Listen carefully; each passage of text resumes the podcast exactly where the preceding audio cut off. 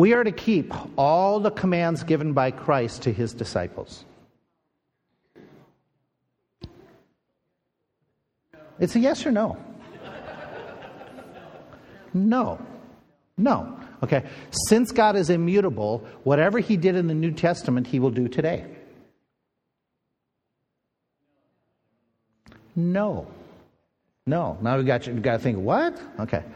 Uh, I mean, just take for instance in the New Testament, did he did he give inspired writings? Yeah. Does he do it today? No. I mean, just something so simple. Um, since God is faithful to his word, we can claim every promise of the book is mine. No, that's not true. And this one to get to heaven, the Old Testament Jews could keep the Old Testament law perfectly. No, that's an impossibility. Nobody could. And so there are some times when we throw out these statements that say, okay, wait a minute, wait a minute. Then if you're saying we're not supposed to follow all the commands of the Bible, I didn't say that, but I am saying there are some commands that are for us and some that aren't. The question is, how do we figure this out? Where do we go with this? So th- today, if there's any one session that we're talking about that will will be so critical in interpreting your Bible, it's what we're talking about today. So follow along as we just, for somebody who wasn't with us last couple weeks, let's just back up for just a brief moment. By talk, taking the Bible literally, here's what we mean by that. What we mean by taking the Bible literally, we mean that we need to understand the context at the uh, time that the message was given. That context is the language, the purpose, the reason. Does context make a difference in when we say or what we say, how we interpret it? Yeah, I've used the silly illustration in the past it's, you know, uh, I'll use it this way Grandma almost died. Oh, you get that note and you take it out of context, that could mean a whole bunch of things. We embarrassed her so bad that Grandma almost died. That's a whole lot different than she was taken to the ER and Grandma almost died. Totally different context, right? Same statement. So we need to understand context. That is critical. Number two, we remember that God, the way God talked, is the way people talk to one another. God, God used um, anthropomorphisms. God used similes. God used parables. God used exaggeration. God used poetry. God used humor. God used a whole variety. Did he use local expressions? Yes, he did. Okay? And so we need to understand that. In fact, let's fool with this for a bit. Do words in our day, do they change compared to 100 years ago? Can you think of words that have changed in the last 50 years? Gay? What's that? Chad. Chad? okay, let me throw a few up here. Okay? Have these words changed over the last 75 years? Well, let's just take it simply the last 30 years. Cell phone 40 years ago would have meant what? A phone in a jail cell, probably. Okay. Um, crack. Does crack mean something different to modern generations than it did a few generations back? Yeah, it does. Okay. Scanner, software, LCD. Um, there's a whole variety of things that have totally changed. I mean, years ago, if you'd said Apple, it's an apple. Okay, now today when you say apple, most of us either go to the fruit or we immediately think, yeah, the you know the software. And so words change. Even in different countries that speak the same language, words change. Let's do the quiz. Okay, this is taking words that are used in Britain and you, and what do they mean in the United States? What, what's the the comparison? Uh, for biscuits, what's that mean in our in our speech? Okay, we're talking cookies. Okay, if we say headmaster, okay, we're talking basically the principal. Okay, if we say lorry, okay, okay, we don't use that same Swede. It's not the nationality. Rutabaga. Okay, so it's uh, when we're in when we're when we're in America and we say apartment. What do they normally say in Europe? Okay, Okay? Uh, when we say gas station, okay, okay, garage or petrol, petrol lift, yeah, we're talking an elevator. Chips, okay, potato chips, okay. Um, I think I think if I'm not mistaken, in in a lot of Europe they call these what? Mobiles. Okay? Um, so, do terms change in different culture, times and different countries? The answer is yes. So if I'm studying the Bible, I need to understand what was the wording, what was the approach, when the Bible was written is critical. And so we're getting a, a wraparound up here, Stacy. I don't know if that thing is on, but it's starting to sound real hollow and distracting up here. We need to understand that the clear teaching of the Bible is in sometimes hard sections is helped by going to the clear passages. We, we t- ended up last week talking about this. There are some difficult passages. And for you and I to say, oh, they're not that difficult, that's foolish and it's not honest. Hebrews 10, Hebrews 6, they're difficult passages. Um, when he's talking, Paul's talking about his own baptismal experience in Acts 21 or 22, he makes comment about it. And if you just take it out of, out of that verse alone, you say, wait a minute, is there such things as baptismal regeneration. Well, how do you interpret that? You go by the other passages that make it clear. Some will run to Hebrews 6 and say, oh, it's got to mean that, or Hebrews 10, that we must lose our salvation. Well, that doesn't work with the preponderance of scriptures that indicates we can't lose our salvation. So that interpretation is a faulty interpretation based upon the other passages. And so the Bible helps to explain even those difficult passages. Number four, when we're saying we're literal, we seek to what does it mean to the original audience before we make applications to our day. What was he saying to them? Once we know what he's saying to them, now we can make application to us. We illustrated with these. Drinking a little wine for your stomach. You have to understand culture. They didn't drink water. Okay? And so he's talking, and, and often wine was medicinal. When greet one another with a holy kiss. Okay, that works in some cultures, but in America, well, how would we practice that? Pluck out your eye, cut off your hand. Giving your daughter or not giving your daughter in marriage. In, in 1 Corinthians 7, it's an advocation that you don't give her in marriage. Withhold not correction. I ended up talking last week that you know, that whole idea of, you know, the rod, and if you beat your child, he shall not die, even though I add, he sounds like it. Um, so, you know, when we read that phrase about beating your child with a rod, in American culture, we find that harsh sounding. Most of us, oh, I wish I didn't say that. But if you understand where they're coming from in their culture and what they meant by that, that's a whole different perspective. It's not abuse, it's just a firm discipline. In, in fact, in 1 Corinthians 13, he wraps up the chapter and he says, Forbid not to speak with tongues. That is true. At that time, he told them, don't forbid to speak with tongues. Does that mean now that that's applicable today? No. Other passages have made it clear it is not something that is still valid today. And so there would be opportunity to forbid to speak because we are now in a different uh, time period where tongues are no, la- no longer validated. And so we have to understand context. We have to understand the background. We also need to know that God gave certain sections, commands, promises for certain people at certain times. And, this is this is so important to understanding your Bible. That not every promise, not every command is for me. Not every command that says, okay, um, the command to um, uh, uh, marry your brother's widow and raise up children. Is that an applicable command today? Hope not. Yeah, okay. And so there's there's different commands that you have to look at and say, okay, where when and where who was he speaking to? And yet all of this, all of the not all the Bible is for me to practice today, but all the Bible is profitable in giving me instruction. And that's not a contradiction.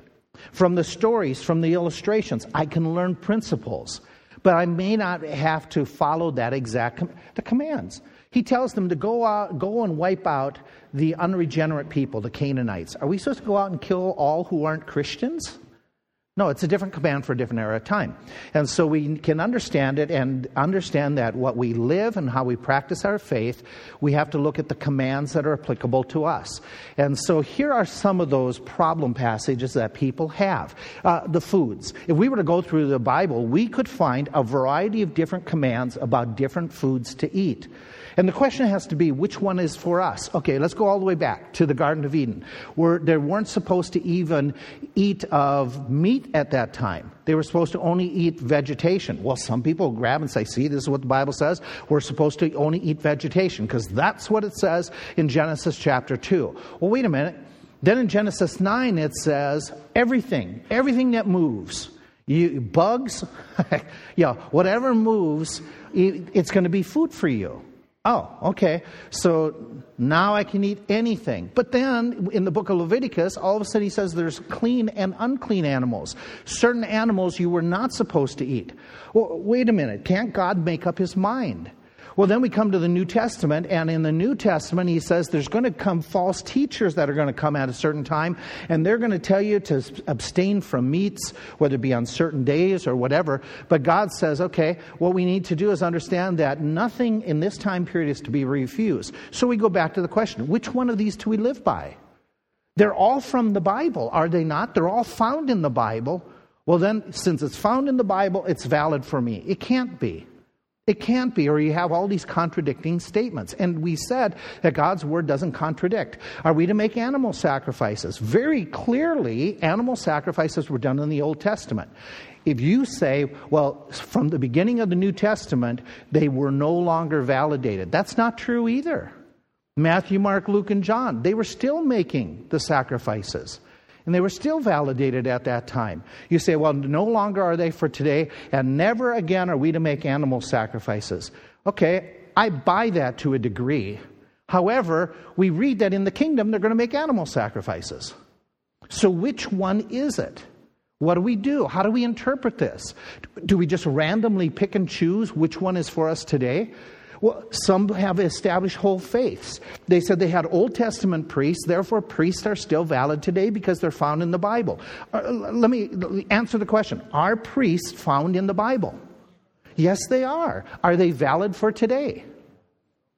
Okay, well, then how do we know it's not valid for today? Immorality. Spouses taken in immorality. Under the Old Testament, you could stone them. But in, the, in, in, um, in Jesus' statements, and then in 1 Corinthians, he's saying divorce. Okay? So, which one is valid? Can you stone your spouse? Some of you, your eyebrows just went up with an idea. Okay. okay. So, where, where does this go? Where do we do? Baptism. Baptism, okay. They say, okay, and there, there's whole, we, we talked about this last two weeks. There's a whole theological pro, approach that says baptism was the same as Old Testament circumcision. And the, Old Testament circumcision brought people under a covenant so that they could hear the faith and they could be exposed to the faith.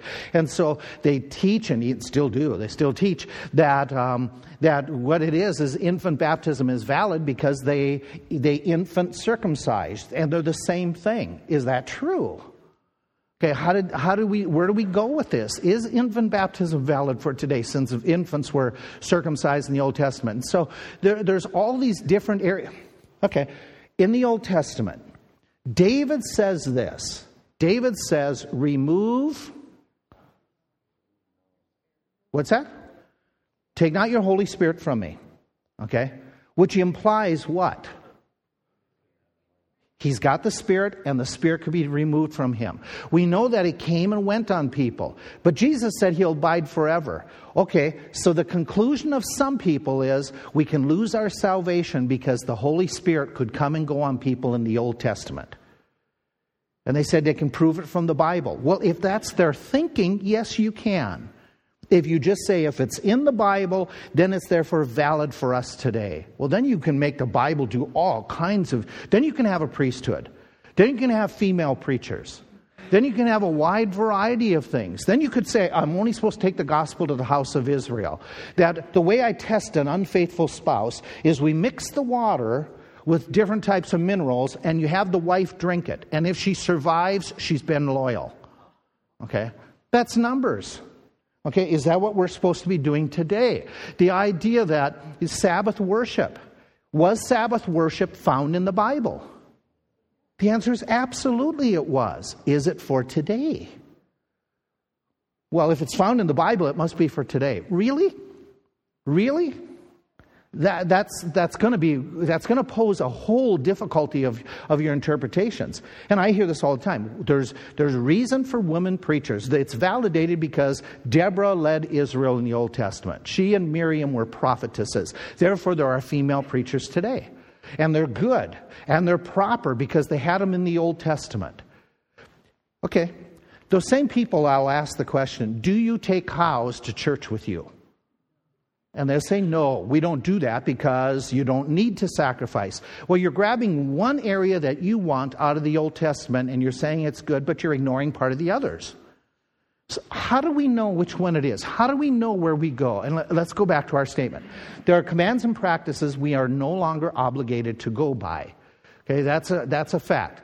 But those sections of Scripture can still be helpful in giving us illustration, giving us principles about obedience, about holiness, uh, about inner relations with God or with other people. And he said these things were examples to us, that they were warnings to us, they were helpful. But our question is how do we determine which commands are valid for us today? Do we just randomly pick and choose what are easy? I'm going to contend this it is not that hard to figure out. This is not that difficult. It is not something that's done by random choosing, by traditionalism. Well, I see the, you know, so and so does it, therefore it must be good. That's not our standard. It's not other people. We go by God's word. There is a systematic way, a very consistent way of looking and saying, okay, I'm going to approach a Bible with this standard of understanding. I'll apply it to the New Testament, and it is very consistent and very appropriate to help us figure out which one of the commandments. And it's so much where you cannot say, well, if it's Old Testament, it doesn't, you know, it's not valid. Well, part of the New Testament books are still under the Old Testament law. Yeah, and so there, there's a systematic way. It is talked about in the book of Ephesians. And so let's head there in Ephesians 1 and Ephesians 3. And this is so critical. There are people who will go out and say, Oh, what I'm going to teach you right now only came up in the 1800s. That is so erroneous and dishonest with history because Ephesians was written before the 1800s. Darby wasn't the first one that came up with Ephesians 1 and chapter 3. It came in this text. Paul is writing and he is talking about dispensations. He uses the term. He uses the phrase that, that we would use. And it's the idea that comes right out of scriptures. So let's look at it. In Ephesians chapter 1, he says in verse 10, now I'm using King James. You might have different rendering, and you might have such things as stewardship or time period or era. Here's what my King James reads that in the dispensation of the fullness of times he might gather together in one all things in Christ, both which are in heaven and which are on earth. Go to chapter 3. Chapter 3, he's talking in verse 1 For this cause I, Paul, the prisoner of Jesus Christ, for you Gentiles, if you have heard of the dispensation of the grace of God which is given to me to you, word. Those two times he's using the phrase. He's using the wording. He uses the word that means, the word is oikonomia in the original language. He's using the word that has stewardship for a period of time. In fact, in the New Testament, it shows up sometimes as steward. Uh, it shows up even in a parable. If you flip over to a parable, hold your finger here and go to a parable, just to give you an illustration of what it's like. In Luke chapter 12, he gives a parable, and in this parable, he's talking about stewardship. He's talking about individuals who, who are given responsibility. This is one you all know. But Luke chapter 12, just turn there. And he's going to talk about in verse 42 on an oikonomos, a steward. In Luke chapter 12, go down to verse 42. The Lord is giving this parable. Who then is that faithful and wise? What's your Bible read? Steward, okay, it's oikonomos, whom his Lord shall make ruler over his household, to give them their portion of meat in due season. Blessed is that servant whom his Lord, when he comes, shall find so doing. Of a truth I say unto you, that he will make him ruler over all that he has. But if that servant say in his heart, my Lord delays his coming, and shall begin to beat the men servants and the maidens, and to eat and drink and be drunken. The Lord of that servant when, will come in a day when he's looking not for him, and at an hour when he's not aware, and he will cut him asunder, and will appoint him his portion with the unbelievers. That servant which knew his Lord's will and prepared not himself, neither did according to his will, shall be beaten with many stripes. But he that knew not and did commit things worthy of stripes shall be beaten with few stripes. So there's responsibility based on knowledge. For unto whomsoever much is given, of him much shall be required, and to whom men have committed much, of whom they will ask more. Okay, taking that parable of a steward in relationship to his master, what do we have? What do we have in this dispensation, this uh, stewardship that's given to the man? What, what aspects stand out? Let, let me just give you there's a set period of time. The man is put in charge for a set period of time while the master is away, in this case. The uh, specific responsibilities have been given out.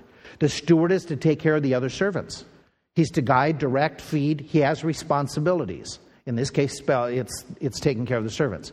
There's a time period for him to act, to obey or not obey, to do what he's supposed to do or to be lazy. And so he's got a time period, responsibilities, he's got enough time to fulfill his task. He has a choice.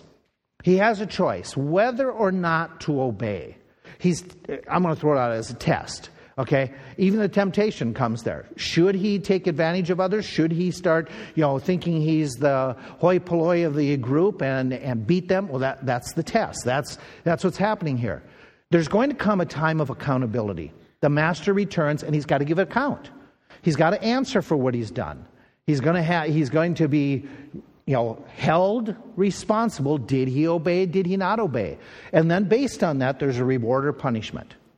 That in this, for this period of time that you were told to do something, do it or don't do it. And if you do, you're blessed. If you don't, you're punished. That's, that's a stewardship. That's responsibility. By the way, does this happen at your work? In a very broad sense, is this like going to work? You're given jobs, you're given responsibilities, you're given a time to do the job. If you do it well, good. If you don't do it well, it's going to be bad for you. It's that, same idea. It's that, it's that stewardship responsibility given to you. That word then shows back up, and we have that whole idea coming back in Ephesians 3. Let's do this backwards. In Ephesians 3, where he's going to do it, let's see if we see any of those similarities. In Ephesians chapter 3, verse 3. He is talking in this passage, if you have heard of the dispensation of the grace of God toward, that's given to me to you, word, how that by revelation he made known unto me the mystery whereby when you read, you may understand my knowledge in the mystery of Christ. Um, he's talking in Ephesians 3 3, he defines it as the dispensation of grace, a stewardship, a time period where grace is predominant, or he's going to use that terminology. In Ephesians 3, go down to verse 5 he talks about and doesn't use the word dispensation, but he uses another phrase that gives indication of time period. What do you have? Which in other ages or other time periods. And he mentions it, and, and by the way, the other is it's not the exact same time period. There's a difference here. In Ephesians 1, we already read, he uses the phrase dispensation or time period of the fullness of times. Now, if we dissect these phrases, watch what happens in each one of them. Okay? That he's talking about, and he's implying in there, there's at least three different eras of time that are different from one another. Okay, that's the implication that we have from Ephesians 3 and Ephesians 1. Let, us again, let's dissect Ephesians 3. If we were to take phrase by phrase, word by word, what do we learn? We learn in Ephesians that in this dispensation of grace, it was a time period, it was responsibilities in operation at the time that he's writing. He's using present tense verb. He's saying, if you have heard of the dispensation of the grace of God, which is right now given to me towards you, that I'm passing on to you.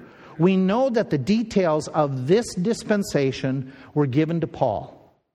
He was the one passing on. Remember, in a dispensation, there's responsibilities. There's, there's um, information being passed on. They're, they're told to do certain things. Well, God is passing on the information through the Apostle Paul to the believers, okay? And he's giving them to the other people. So he's giving them information that appeals or applies to the dispensation of grace in particular. He also says that prior to this time, it was something unknown, it was a mystery that they didn't fully understand. They didn't, they didn't, it, it, it, didn't make sense to the individuals. And it wasn't something that was revealed in previous generations. That he says it's a revelation that he made known unto me in a mystery. So, revelation, new revelation, with responsibilities given to Paul that were not given out in previous time periods. And it's given to Paul, and he's passing it on to the church in, in Ephesus. And he says they didn't understand it previously. There was some things that didn't make sense to them before this point. But now it is being revealed by the apostles. He makes that comment in verse 5 that is revealed by the holy apostles and prophets by the Spirit. And so this information is unique, Paul says, to this time period that's going on right now that the apostles and I are relaying the information to you. There is something that's unique about it. If you look at verse 6, verse 6 says this is the unique characteristic. The Gentiles are now fellow heirs of the same body and partakers of his promise. It is a time period with responsibility that includes both Jews and Gentiles being on the same par. Were the Jews and the Gentiles considered on the same par prior to, let's take it all the way back to the life of Christ? Were they considered on the same par? No. No. Were they through most of the Old Testament era? No. No. In fact, if a Gentile wanted to become converted to God, what did he have to become? A Jew proselyte. Okay, now in the time that Paul's writing, do the Gentiles have to become Jewish proselytes? No, they don't have to become Jewish. What do they become a part of? The body of Christ.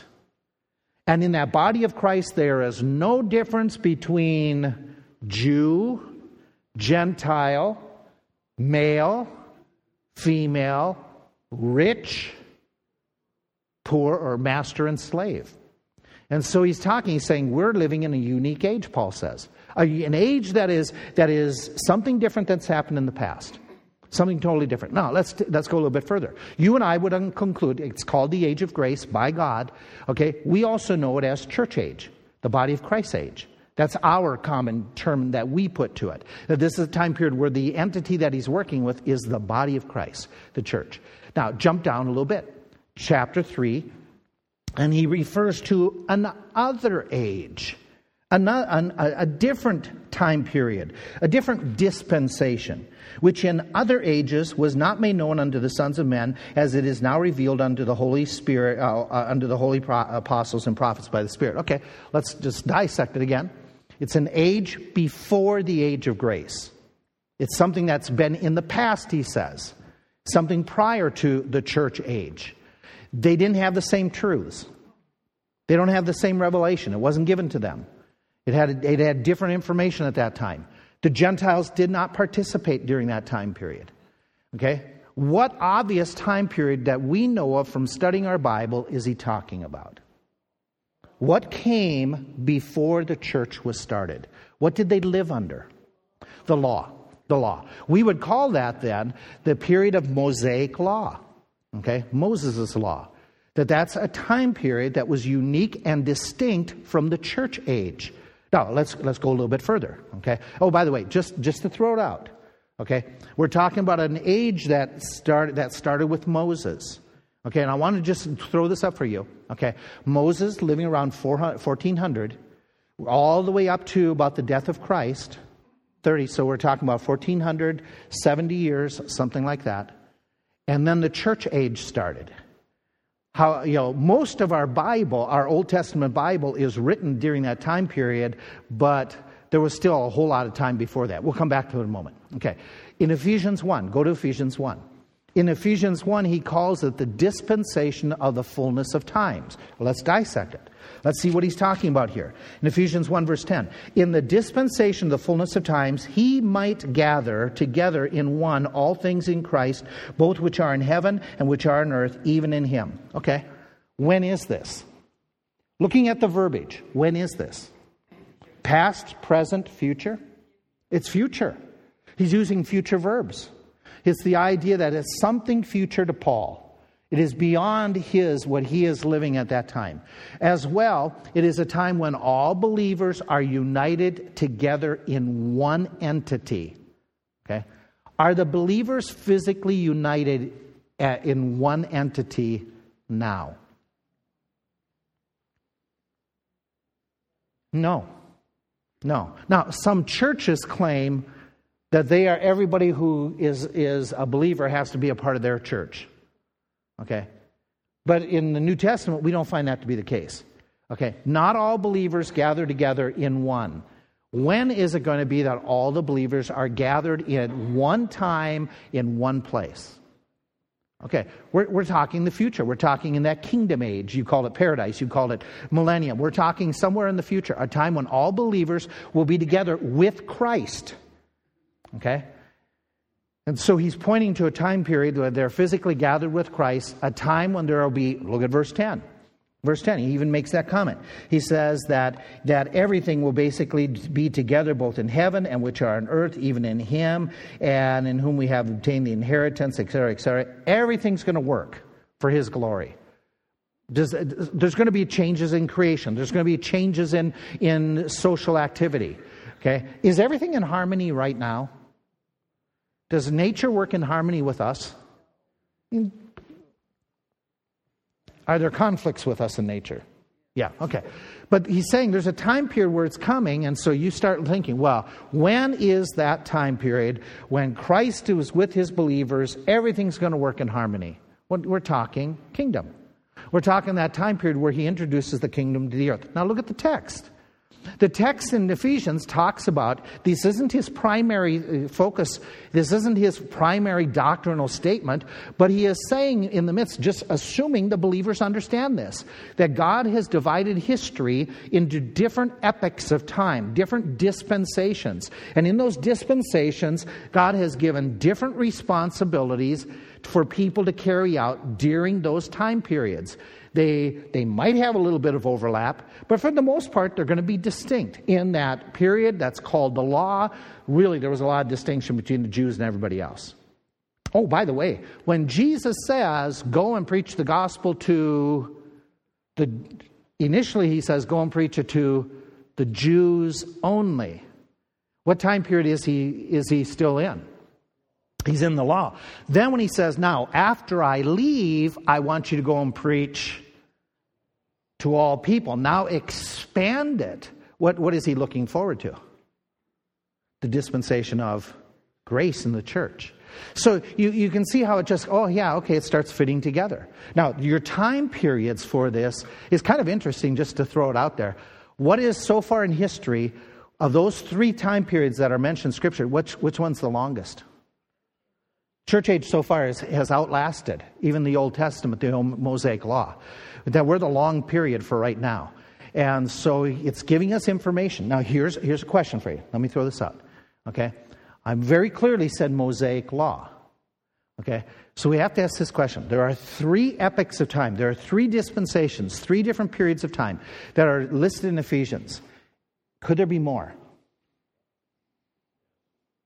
There's an obvious answer to this, and the answer is yes. How do we know there had to be more than three? There had to be something before the Mosaic Law. There had to be, right? I mean, when did he start working with the Jews? Under what man? Abraham. He started. What did? What was? What was there for people before that time? There wasn't. It wasn't this distinction because there wasn't a Jewish nation.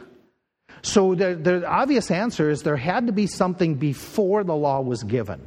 There had to be some responsibilities given. There had to be some God rules in effect for people during that time period. So we know there had to be at least a fourth period of time that they had responsibilities. So that section of Genesis that is very small you know, right about from chapter 1 up to, you know, until we get through the end of Genesis and we start introducing Moses.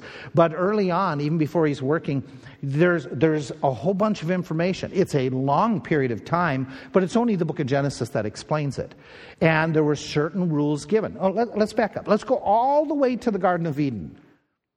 Were there certain God rules given to Adam and Eve?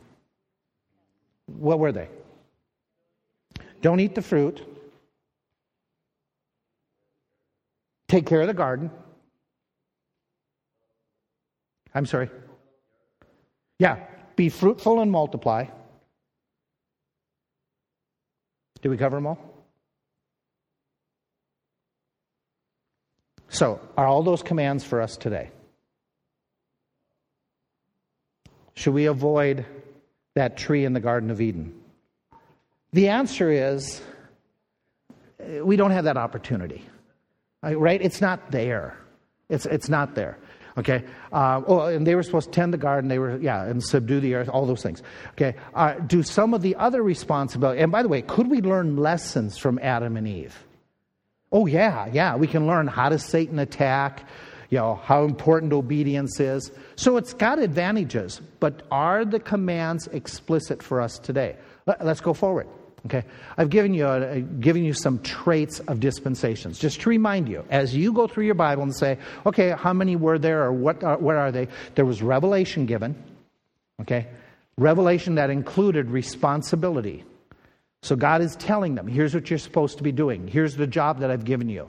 The people are tested, just like the steward. They have an opportunity to do right, opportunity to do wrong. They're going to have failure or success. By the way, Adam and Eve, were they, were they told what to do? They were. Did they have a test? They did. Did they succeed or fail? They failed. Okay. Then, so there's accountability. Adam, where are you?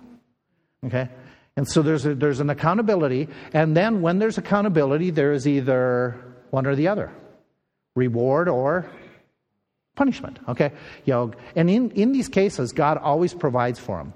God always takes care of, he just doesn't desert them. For Adam and Eve, he gives them punishment, but what provision did he make for Adam and Eve to continue on with new responsibility? Do you remember what he just very simply pictured for them? By slaying an animal and doing what? Yeah, he made a sacrifice. And he said, okay, this is the way it's going to work in the future sacrifice for worship me, because you're not going to walk with me in the dew of the day anymore. So I still want to provide for you, and I'm going to provide salvation for you if you believe. And so then there's new responsibility given. And it's very clear when we get to their children. Their children knew that they were supposed to make sacrifice. In fact, they even knew what sacrifices to make. Yes, no? Cain and Abel? Yes, no? Did they understand? Did Cain, am I, am I mixing? Yeah. Did Cain understand that his sacrifice wasn't a good one? Yes or no? It's not stated.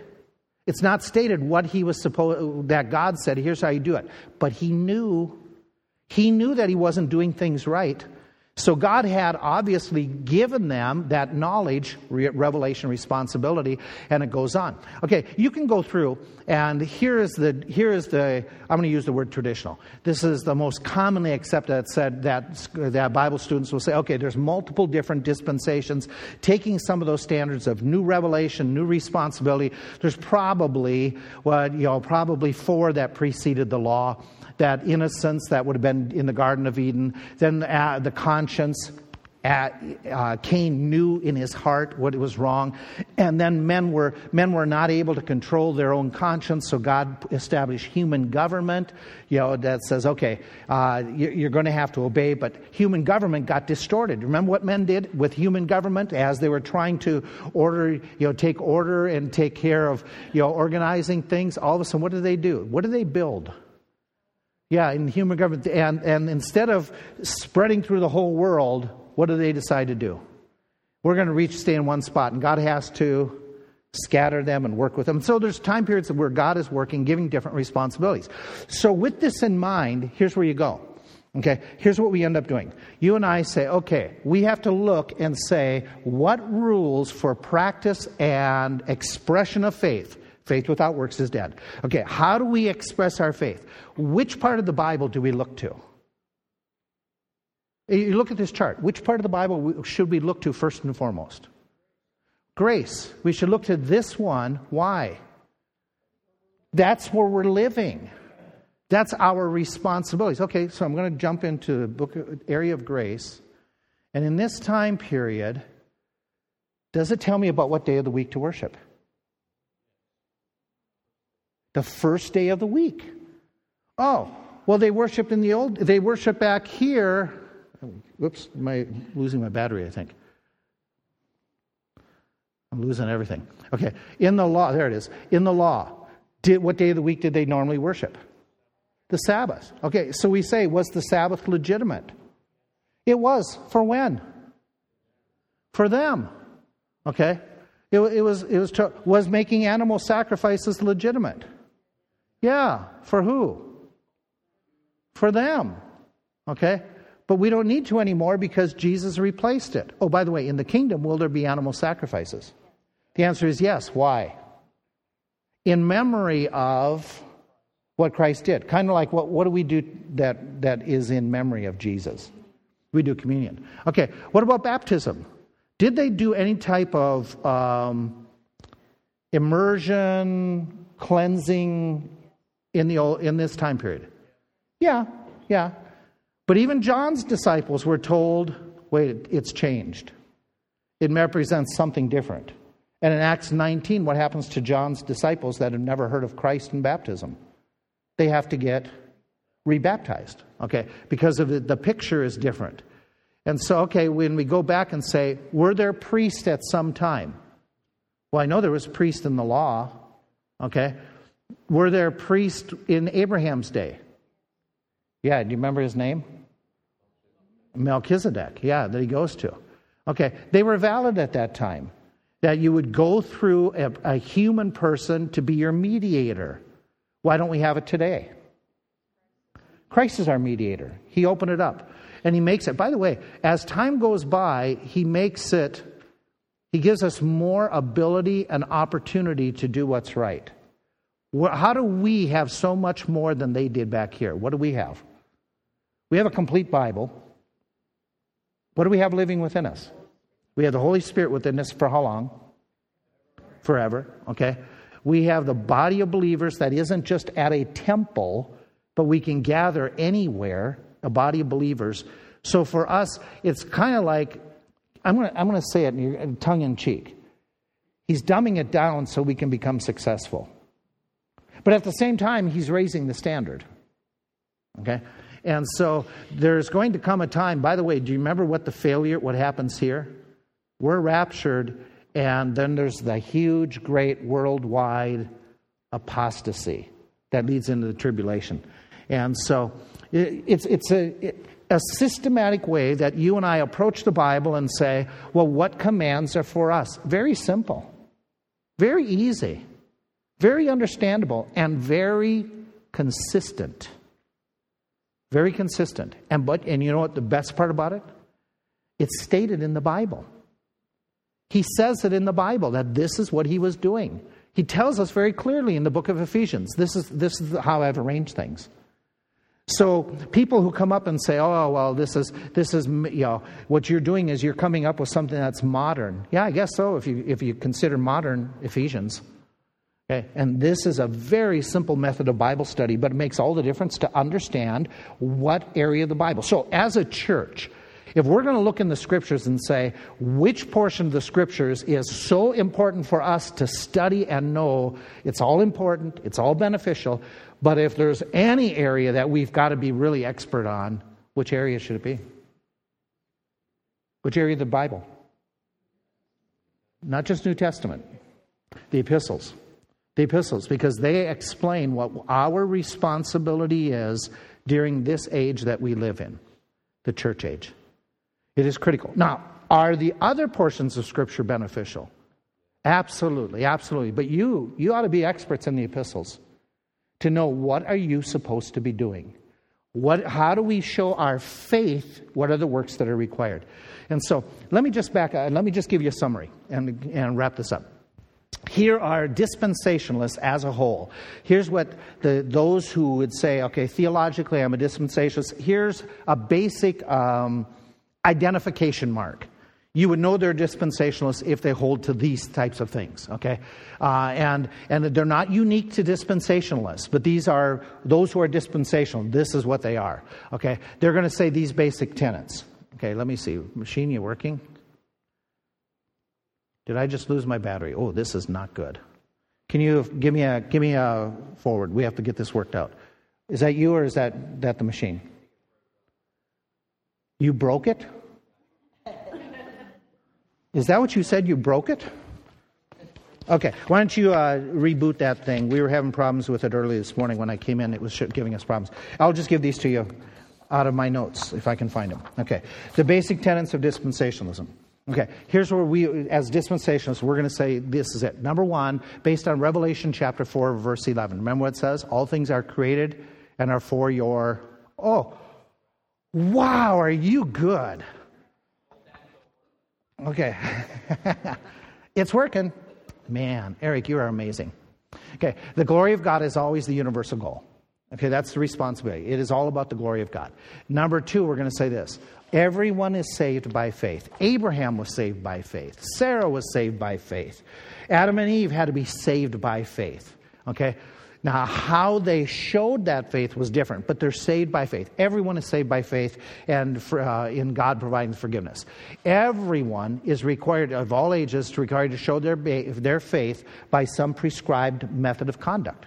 Okay, in all ages whatever that is okay bring sacrifice the sacrifice with the right attitude by the way when you when you go to that story of cain and abel uh, some will debate whether it was the um, um, material that was sacrificed or his attitude. Okay, and so um, you know definitely attitude is involved in that one.